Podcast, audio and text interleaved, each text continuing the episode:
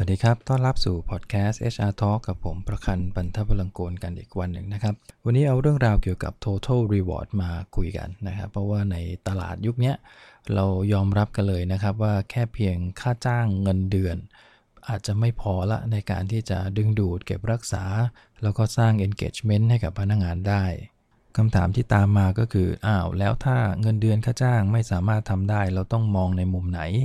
คำตอบก็คือต้องมองให้กว้างขึ้นกว่าเดิมครับ ในอดีตเนี่ยค่าจ้างเงินเดือนที่เราจ่ายให้พนักงานอาจจะพออยู่นะฮะที่จะสร้างพลังในการดึงดูด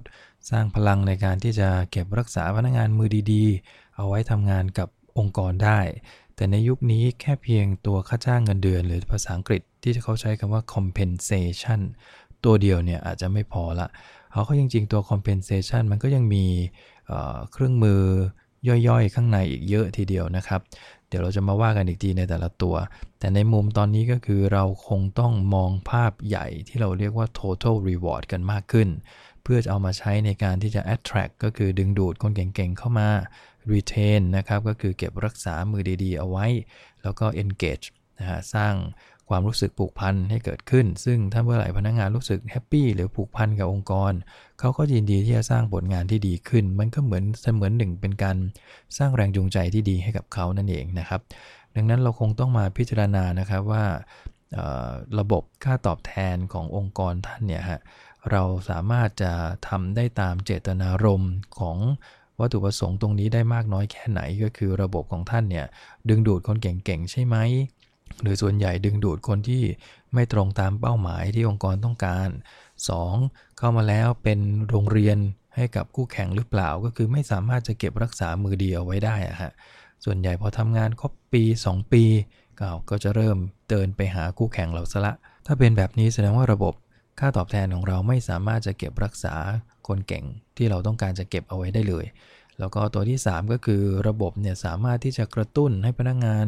คิดริเริ่มสร้างสรรค์ผลงาน แก้ไขปัญหา ต่อยอดไปสู่อนาคตที่ดีไหม หรือยังคงทำแบบซ้ำๆเดิมๆเดิมๆไปเรื่อยๆ ให้คิดอะไรก็ไม่คิด ให้ทำอะไรก็ไม่อยากทำมีโครงการใหม่ ๆ มาก็อิดออดอิดออด ถ้าเป็นอย่างนั้นแสดงว่าส่วนหนึ่งระบบค่าตอบแทนของเรามันไม่ได้ไปกระตุ้น แล้วก็สร้าง engage ให้เขาเกิด motivation แต่อย่างไร อันนี้ต้องระวังให้ดีในยุคนี้ถ้าเดินช้านิดเดียวเนี่ยองค์กรเราจะไปตามกู้แข่งไม่ทันเลยนะฮะในสมัยนี้เองเราก็เลยมีการหยิบเอาคำว่า total reward มาใช้ละ คือไม่ใช่แค่ มุ่งเน้นเรื่องแค่โครงสร้างเงินเดือน หรือว่าการจ่ายเงินเดือนแต่เพียงอย่างเดียว ต้องเน้นในมุมของค่าจ้างค่าตอบแทนในภาพรวม total reward แปลเป็นไทยอาจจะยากนิดหนึ่งนะฮะ ส่วนใหญ่ก็จะพูดถึงคำว่า total reward ทับศัพท์ไปเลย แต่ถ้าจะแปลก็อาจจะเรียกว่าเป็นค่าตอบแทนในภาพองค์รวมครับ ค่าตอบแทนรวม ที่รวมทั้ง tangible ทั้ง intangible ใส่เข้าไปทั้งหมดนะฮะ ก็เลยมาว่ากันว่าวันนี้ถ้าเราจะคุยเรื่อง total reward ที่องค์กรจะต้องให้ความสำคัญเนี่ย total reward โดยพื้นฐานแล้วจะแบ่งเป็นตัวไหนบ้าง มีองค์ประกอบในเรื่องอะไรบ้างนะครับ ตัวแรกเลยที่เราคุยกันบ่อยมากใน 1 ใน total reward ก็คือเรื่องของ compensation อันนี้เป็นองค์ประกอบแรกที่สำคัญมากนะครับ ก็คือเรื่องของค่าจ้างเงินเดือน เงินเดือนมูลฐานที่เราได้กันทุกเดือน หรือที่เราให้พนักงงานทุกเดือนเนี่ย อันนี้เป็นตัวแรกสุดที่เราจะต้องทำให้มันแข็งแรง อันนี้เราถือเป็น fundamental นะครับ ถือเป็นระบบพื้นฐานที่สำคัญ ถ้าจุดแรกก็คือเรื่องค่าจ้างเงินเดือนมูลฐานเนี่ย เรายังไม่สามารถจ่ายได้อย่างเป็นธรรมเนี่ยรีวอร์ดตัวอื่นไม่ต้องพูดถึงเลยฮะ มันจะเบี้ยวเบี้ยวบูดบูดไปตามฐานที่เราวางเอาไว้ที่มันไม่ตรงนี่แหละ ดังนั้นถ้าเราจะทำระบบ total reward ให้ดี ด่านแรกที่ท่านต้องทำให้ดีที่สุดก็คือ compensation system ที่เรียกว่า salary structure นะครับ รวมถึง variable pay ต่างๆ ตรง compensation ก็จะประกอบไปด้วย 2 ส่วนหลักโดยโดยมากนะครับ ก็คือ 1 มูลฐานที่เราจ่ายทุกเดือนให้กับพนักงงานทุกเดือนนี่แหละ ที่เราเรียกเงินเดือนหรือค่าจ้างรายวันนะครับ อันที่ 2 เราเรียกว่า variable pay ก็คือการจ่ายที่มัน vary ตามผลงาน แตกต่างกันไปตามผลงานของพนักงาน เช่นโบนัส อันนี้เราถือเป็น variable pay อย่างหนึ่งที่ต้องจ่ายผันแปรกันไปตามผลงานพนักงานนะฮะ ในยุคปัจจุบันนี้โบนัสแบบฟิกซ์เอาไว้เท่ากันทุกคนคงจะไม่ค่อยเห็นแล้วนะครับ บางแห่งก็จะมีเรื่องของ ตัวค่าวิชาชีพสำหรับพนักงงานบางตำแหน่งที่ต้องมีวิชาชีพเฉพาะทาง ซึ่งหายาก องค์กรอาจจะต้องมีการสร้างค่าวิชาชีพขึ้นมาผันแปรกันไปตามความสามารถลึกนะครับของพนักงงานแต่ละคนอาจจะมีการจัดเลเวลของวิชาชีพนั้นๆ ในองค์กรแล้วก็สอบผ่านก็ได้ค่าตอบแทนตัวนี้ไป อันนี้เราถือเป็น variable pay นะครับ ในระยะหลังก็เริ่มมีการใช้ incentive ก็คือเป็น การจ่ายค่าตอบแทนอย่างหนึ่งที่กระตุ้นจูงใจผลงาน เช่นฝ่ายขายฝ่ายผลิตนะครับฝ่ายบริการลูกค้าส่วนใหญ่จะเป็นแนวหน้าของบริษัทนะฮะที่ทำหน้าที่สร้างยอดขายสร้างผลกำไรโดยตรงเนี่ยเรามักจะผูกกับ incentive ก็คือเป็นค่าจ้างจูงใจบางอย่าง ตัวนี้ก็จะเป็น variable pay เหมือนกัน ก็คือ vary กันไปตามผลงานของพนักงานที่ออกมาเลย ตรงไปตรงมา ทำมากได้มาก ลูกค้า happy มากเขาก็ได้มากตามตัวชี้วัดบางอย่าง ข้อเท็จจริงตรงนี้เราสามารถจะสร้างขึ้นมาได้นะครับ อันนี้เราเรียกว่าองค์ประกอบที่ 1 คือ compensation ตัวนี้แหละฮะที่จากประสบการณ์ผมเนี่ยมองว่าตัวนี้เป็นฟันเดเมนทัลจริง ๆ พื้นฐานสำคัญเลย ถ้าเราจะจ่ายค่าจ้างต้องจ่ายให้เป็นธรรมก่อน เป็นทำแบบไหนแน่นอนมันหนีไม่พ้น 2 ด้าน 1 ก็คือเรื่องของหน้าที่ความรับผิดชอบของงานที่พนักงานทำซึ่งเรียกในภาษา HR ก็คือเรียกว่าค่างานนะครับ เราต้องจ่ายค่าจ้าง คือระบบค่าจ้างอะต้องถูกออกแบบให้เหมาะสมตามคุณค่าของงาน ที่มันสอดคล้องกับ business strategy ที่มันส่งเสริมให้องค์กรประสบความสำเร็จ งานไหนเป็นแนวหน้า งานไหนคือแนวหลัง งานไหนเป็นแนวสนับสนุน สิ่งเหล่านี้มันจะถูกตีค่างานออกมา หลังจากนั้นโครงสร้างเงินเดือนมันก็จะสอดรับกับค่างานตรงนี้แหละ ซึ่งแต่ละธุรกิจก็อาจจะแตกต่างกันไปนะครับ อันที่ 2 ก็คือต้องผูกผลงานก็คือ variable pay ตัวนั้นแหละการจะขึ้นเงินเดือน การจะจ่ายโบนัส การจะผูก incentive บางอย่างให้พนักงาน แน่นอนเราต้องเอาผลลัพธ์ของพนักงานที่ทำได้ มาผูกตรงไปตรงมา 2 ตัวนี้เราเรียกว่าเป็นธรรมที่สุดละ ถ้าเราไม่สามารถผูก 2 อันนี้ได้ แล้วจ่ายตามใจฉันหรือตามใจผู้บริหารเนี่ยรีวอร์ดตัวอื่น ๆ ที่จะตามมาจะมีปัญหาทันทีนะครับ ดังนั้นย้ำอีกครั้งนะครับ compensation พื้นฐานตัวนี้ท่านต้องทำให้ strong แข็งแกร่งที่สุดก่อน ถูกต้องตามหลักเกณฑ์มาก ๆ เพื่อให้เป็นพื้นฐานที่ดี ในการดีไซน์รีวอร์ดตัวถัด ๆ ไปนะฮะ ตัวแรกผ่านไปนะครับ compensation ตัวที่ 2 ก็คือ benefits นะที่ภาษาไทยเลยเรียกว่าสวัสดิการนี่แหละ อันนี้ถือว่าเป็นองค์ประกอบที่เริ่มทวีความสำคัญมากขึ้นใน total reward นะครับในยุคนี้ถ้าจะเห็นนะฮะด้วยสภาพแวดล้อมในการทำงานด้วยเทคโนโลยีที่มันก้าวหน้าทันสมัยมากขึ้นเนี่ยโดยอีกอันหนึ่งก็คือเรื่องของ generation ต่างๆ ที่อยู่ในบริษัทเรา ถ้ามีมากกว่า 3 generation คือตอนนี้ เป็นไปได้นะครับ หลายองค์กรที่ผมเข้าไปช่วยเนี่ยมีหลายองค์กรทีเดียวที่มี generation รวมแล้วครบหมดเลยนะฮะ ตั้งแต่ Baby Boom Gen X Gen Y Gen Z เนี่ยครบหมดเลยทุก generation ซึ่งคำถามคือเราจะดีไซน์ระบบ Benefit ยังไง ให้มันตอบโจทย์แต่ละเจน เพราะว่าช่วงอายุที่ต่างกันแน่นอนความต้องการไลฟ์สไตล์ต่างๆ ของพนักงงานมันต่างกันโดยสิ้นเชิง ดังนั้น Benefit แบบระบบเดียวเนี่ยอาจจะไม่ตอบโจทย์ นะฮะเพราะฉะนั้นตัวที่ 2 ที่เราเรียกว่าเป็น total reward ตัวที่ 2 คือ benefit เนี่ยเราก็ต้องมีการออกแบบเพื่อให้สอดคล้องกับความต้องการของพนักงงานในแต่ละ generation ซึ่งในยุคนี้เทคโนโลยีมันทันสมัยมาก ดังนั้น บางองค์กรเขาก็เลยหยิบยกเอาเรื่องของ flexible benefit เข้ามาใช้ ให้พนักงงานสามารถที่จะเลือกเอา benefit ที่ตัวเองได้ใช้จริงๆเนี่ย แล้วก็สอดคล้องกับวิถีชีวิตของตัวเอง ช่วงอายุของตัวเองเนี่ยเราเลือกเอาสิ่งเหล่านั้นไปตามสิทธิ์ ที่พนักงงานแต่ละเลเวลหรือแต่ละกลุ่มได้รับไปจากองค์กร สิทธิ์เท่าไหร่ก็เลือกเอาเบนฟิตเท่านั้น อันนี้ก็เป็นอีกอันหนึ่งที่เป็นแนวโน้มสำคัญนะครับ ตัวที่ 2 หลังๆ Benefit เองก็เริ่มให้ความสำคัญเกี่ยวกับ mental health มากขึ้น คือนอกจากตัว physical ที่เป็นสุขภาพร่างกายเนี่ย องค์กรก็เริ่มให้ความสำคัญ แนวโน้มมันมาเป็นแนวโน้มของโลกเลยนะครับว่าความสำคัญมาในแง่ของ mental ก็คือเรื่องของสุขภาพจิต สุขภาพใจของพนักงงานมากขึ้น หลายองค์กรเริ่มมีการที่จะให้พนักงงานไปพูดคุยกับจิตแพทย์ได้ นะมีแอปพลิเคชันที่สามารถโทรหาให้ขอคำปรึกษากับจิตแพทย์ได้เลย โดยที่องค์กรเป็นผู้รับภาระค่าใช้จ่ายตรงนั้นทั้งหมด อันนี้ก็เป็นแนวโน้มอันที่ 2 ซึ่งถ้าเราต้องการดึงดูดเจนใหม่ ๆ และยังต้องการเก็บรักษาเจนเก่าๆ เพื่อให้เขามาสอนเจนใหม่ได้ นั่นแปลว่าตัว Benefit อาจจะต้องดีไซน์ให้ต่างกัน ถูกไหมฮะ ไม่งั้นเจนใหม่อาจจะบอกไม่เอาอะ่ะทำไมเบนฟิตที่นี่มีแต่สำหรับคนแก่ทั้งนั้นเลย ค่าเล่าเรียนบุตรบ้างนะมีแต่ค่าเล่าเรียนบุตรหลาน ซึ่ง gen ใหม่เขายังไม่มีครอบครัวเขายังไม่มีบุตรไม่มีหลานดังนั้นเขาก็ไม่สนละฮะนะสุดท้ายเราอาจจะเก็บรักษามือดีที่เป็น generation ใหม่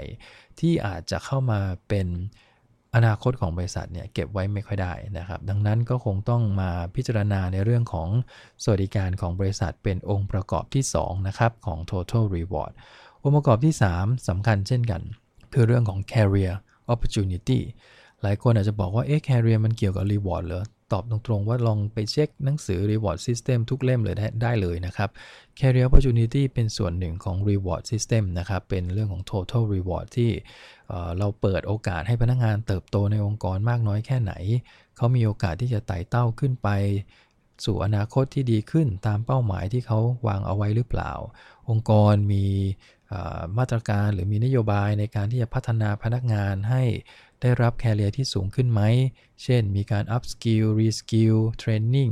มีการวางแผนการพัฒนาพนักงานอย่างเป็นขั้นเป็นตอนเป็นระบบมากน้อยแค่ไหน เด็ก generation ใหม่ๆ ไม่ต้อง gen ใหม่แล้วฮะทุก gen นะครับ เขาต้องการที่จะผลักดันตัวเองให้ดีขึ้นแน่นอน อันนี้เป็นธรรมชาติของมนุษย์ ดังนั้นถ้าองค์กรมีระบบระเบียบนโยบายในเรื่องของ career opportunity ในเรื่องของ development ให้กับพนักงงานได้เห็นภาพที่ชัดเนี่ยนะฮะทำให้เขารู้สึกว่าอยู่ที่นี่ยังไงเขาโตแน่ เพราะว่าองค์กรผลักดันแล้วก็ส่งเสริมเรื่องการพัฒนา เขาก็จะไม่ไปไหน อันนี้ก็เป็นองค์ประกอบที่3นะฮะของ total reward ก็คืออย่าลืมแตะเรื่อง career ด้วยนะครับในยุคสมัยใหม่โดยเฉพาะ generation C นะฮะ เจนใหม่เลยเนี่ยเขา คาดหวังเรื่อง career opportunity เยอะมากนะครับ เมื่อเทียบกับเจนอื่น เจนอื่นๆ อาจจะคาดหวังประมาณแค่เพียงว่าเขาจะได้มีโอกาส up skill re skill แค่ไหน เขาอาจจะกังวลในอนาคตที่มันเป็นดิจิทัลไปเกือบหมดแล้วเนี่ย เขาจะมีโอกาสเรียนรู้สิ่งเหล่านี้ไหม ซึ่งถ้าองค์กรเปิดตรงนี้ให้เขา แล้วก็ส่งเสริมการพัฒนาเรื่องราวเหล่านี้เจนอื่นเขาก็โอเคนะแต่เจน C เนี่ยเขายังต้องโตไปอีกนาน ดังนั้นถ้าเราสามารถทำให้เขาเห็นภาพโดยเฉพาะ อาจจะไม่ใช่ทุกคนที่เข้ามาทำงานในกลุ่ม Gen Z ในบริษัทเรานะฮะ อาจจะเป็นกลุ่ม Talent จริง ๆ เป็น Key Talent เป็น High Potential ในกลุ่มนั้นเนี่ย ที่เราต้องการจะเก็บรักษาเอาไว้ให้ดี เราคงต้องทำให้เขาเห็นภาพว่าถ้าเขาอยู่ที่นี่ไปเรื่อย ๆ เขาจะโตไปถึงไหนได้บ้าง ตามเป้าหมายในชีวิตเขาตามเป้าหมายของแคริเอร์ในชีวิตของเขาหรือเปล่า ถ้าทำได้แน่นอนพนักงงาน แนวโน้มจะลาออกไปที่อื่นเนี่ยน้อยลงนะฮะอันนี้คือองค์ประกอบที่ 3 นะครับของ total reward ก็คือ career opportunity องค์ประกอบสุดท้ายของ total reward ก็คือคำว่า work life ในยุคนี้อย่างที่เราเห็นกันปฏิเสธไม่ได้เลยนะฮะ work กับ life มันต้องไปด้วยกันแล้ว ดังนั้นความที่องค์กรต้องการให้พนักงาน คือดึงดูดคนเก่งเข้ามาเก็บรักษาแล้วก็จูงใจเขาเนี่ยหลังๆไม่ว่าจะเจนไหนนะฮะเขาก็มีความต้องการเรื่องของ work life ที่แตกต่างกัน มันเลยทำให้เป็นเป็นสิ่งหนึ่งที่องค์กรให้ความสำคัญมากขึ้นก็คือเรื่องของ hybrid working flexible working ว่าเราจะทำยังไงที่จะส่งเสริมทั้งชีวิตทั้งการทำงานนะครับทั้งชีวิตส่วนตัวของพนักงงานให้มันอยู่ในความสมดุล ซึ่งพนักงานแต่ละคนอาจจะมีความสมดุลระหว่าง work กับ life ที่ต่างกันเนี่ยองค์กรเปิดโอกาสให้เขาเลือกความสมดุลในในมุมของเขาได้มากน้อยแค่ไหน ระยะหลังที่เจอมาเนี่ยตั้งแต่ช่วงที่โควิดเริ่มซาลงเปิดประเทศ องค์กรเริ่มที่จะเรียกตัวพนักงานเข้าทำงานในบริษัทแบบ 100%นะครับ คือเลิก work from home ไปเลยเนี่ย เชื่อไหมครับว่ามี พนักงงานอยู่กลุ่มหนึ่ง แล้วก็บางองค์กรนี่กลุ่มใหญ่เลยนะฮะ ที่ออกมาเรียกร้องว่าเป็นไปไม่ได้หรือที่จะทำให้มันเกิดการทำงานผสมผสานที่เราเรียกว่า hybrid working เนี่แหละ เป็นไปได้ไหม อย่าเรียกเรากลับ 100%เลย ถ้าคุณยังคง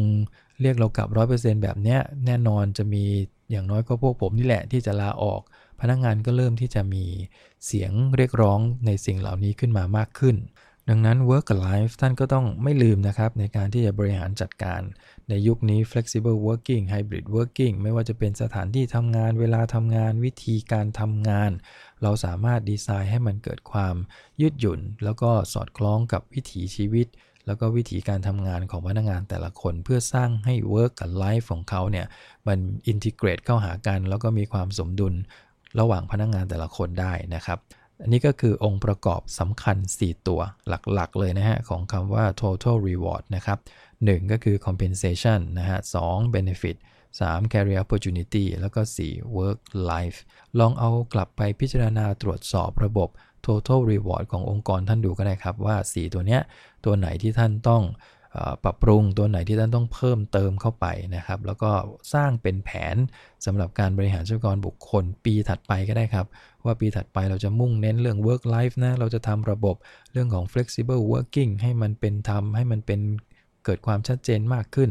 เราสามารถทำได้นะครับ ลองเลือกดูหรือบางท่านอาจจะบอกว่าเรามุ่งเน้นระบบ benefit ดีกว่า flexible benefit ให้พนักงานมีโอกาสเลือกสวัสดิการที่ตัวเองได้ใช้ก็ทำได้ครับ แต่อย่างน้อยให้ 4 ตัวเนี้ย มันยัง balance กันได้ที่เราเรียกว่า total reward แต่สุดท้ายแล้วเครื่องมือทั้ง 4 ตัวนี้มันก็จะไปตอบโจทย์วัตถุประสงค์ของเรานั่นแหละฮะ คือ attract คนเก่ง เก็บรักษาคนเก่ง แล้วก็ engage คนเก่งๆ ให้เขายังคงอยู่ทำงานกับเรา สร้างผลงานให้เราได้อย่างต่อเนื่องนะครับ ก็ฝากประเด็นวันนี้ไว้ประมาณนี้นะครับ พบกันใหม่ในครั้งหน้าครับผม ขอบคุณครับ สวัสดีครับ